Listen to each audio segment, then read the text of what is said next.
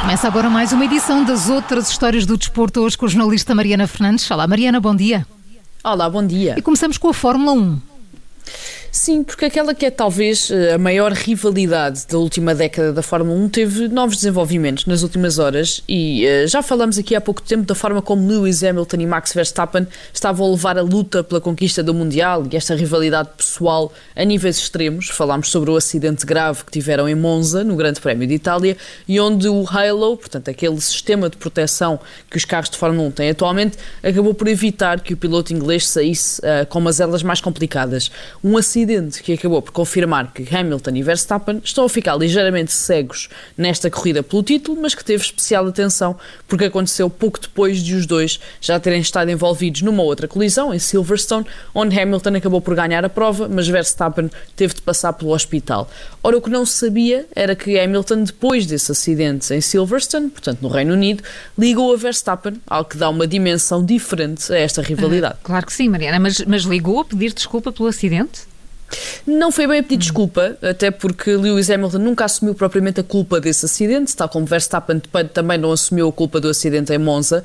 Este telefonema estará relacionado com as críticas que o piloto inglês recebeu logo depois da corrida, portanto, por ter festejado de forma muito visível e muito veemente quando já se sabia que Verstappen tinha ido para o hospital.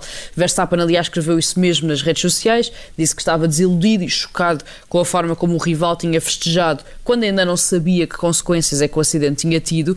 Agora, nesta entrevista à ESPN, Hamilton explica que ligou porque é mais velho e porque, sem querer ser condescendente, e estou aqui a citar uh, Lewis Hamilton, tem noção de que só ele poderia quebrar o gelo, porque também sabia que Verstappen nunca iria tomar essa atitude de tentar estabelecer contacto entre os certo. dois. Eh, e, e o Hamilton uh, revela mais sobre o telefonema, diz se falaram só sobre o acidente.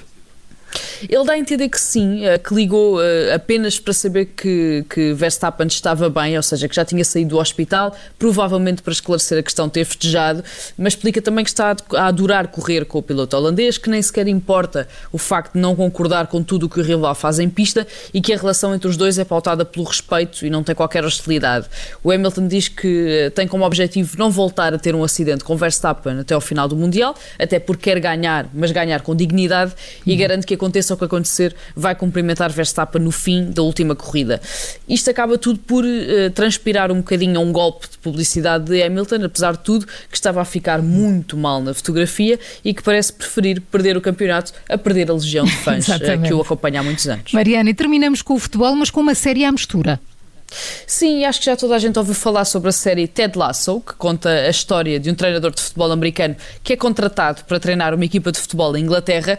A série, que conta com o ator Jason Sudeikis no papel principal, foi amplamente considerada uma das melhores dos últimos dois anos, já venceu oito Emmys, foi renovada, entretanto, para uma terceira temporada e agora, segundo o jornal The Athletic, a própria Premier League assinou um acordo de licenciamento no valor de 680 mil dólares com a Apple TV, portanto a plataforma de streaming onde Ted Lasso é transmitido, que envolve a utilização dos equipamentos oficiais das equipas, o logótipo da Liga Inglesa, várias imagens de arquivo e até o troféu da Premier League a episódios da série.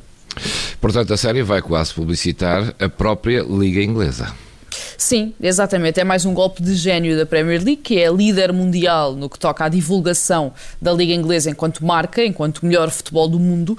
A série é vista no mundo inteiro por milhões de pessoas, o que significa que esses milhões de pessoas vão também ver conteúdos relacionados com a Premier League diversas vezes a cada episódio e é algo que faz um bocadinho lembrar o que aconteceu em 2005 com o filme Golo, eh, que acabou depois por ter duas sequelas, onde a FIFA também assinou um acordo de milhões com os produtores e permitiu que os três filmes mostrassem equipamentos oficiais, estádios, imagens de arquivo e até que jogadores como David Beckham ou Zinedine Zidane entrassem no hum. próprio filme. A jornalista do Observador, Mariana Fernandes, com as outras histórias do desporto das manhãs 360 amanhã. Há mais para conhecermos juntos. Obrigada, Mariana. Até amanhã. Até amanhã.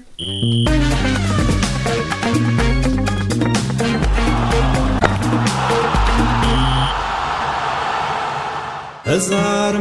Obrigada por ter ouvido este podcast. Se gostou, pode subscrevê-lo, pode partilhá-lo e também pode ouvir a Rádio Observador online em 98.7 em Lisboa e em 98.4 no Porto.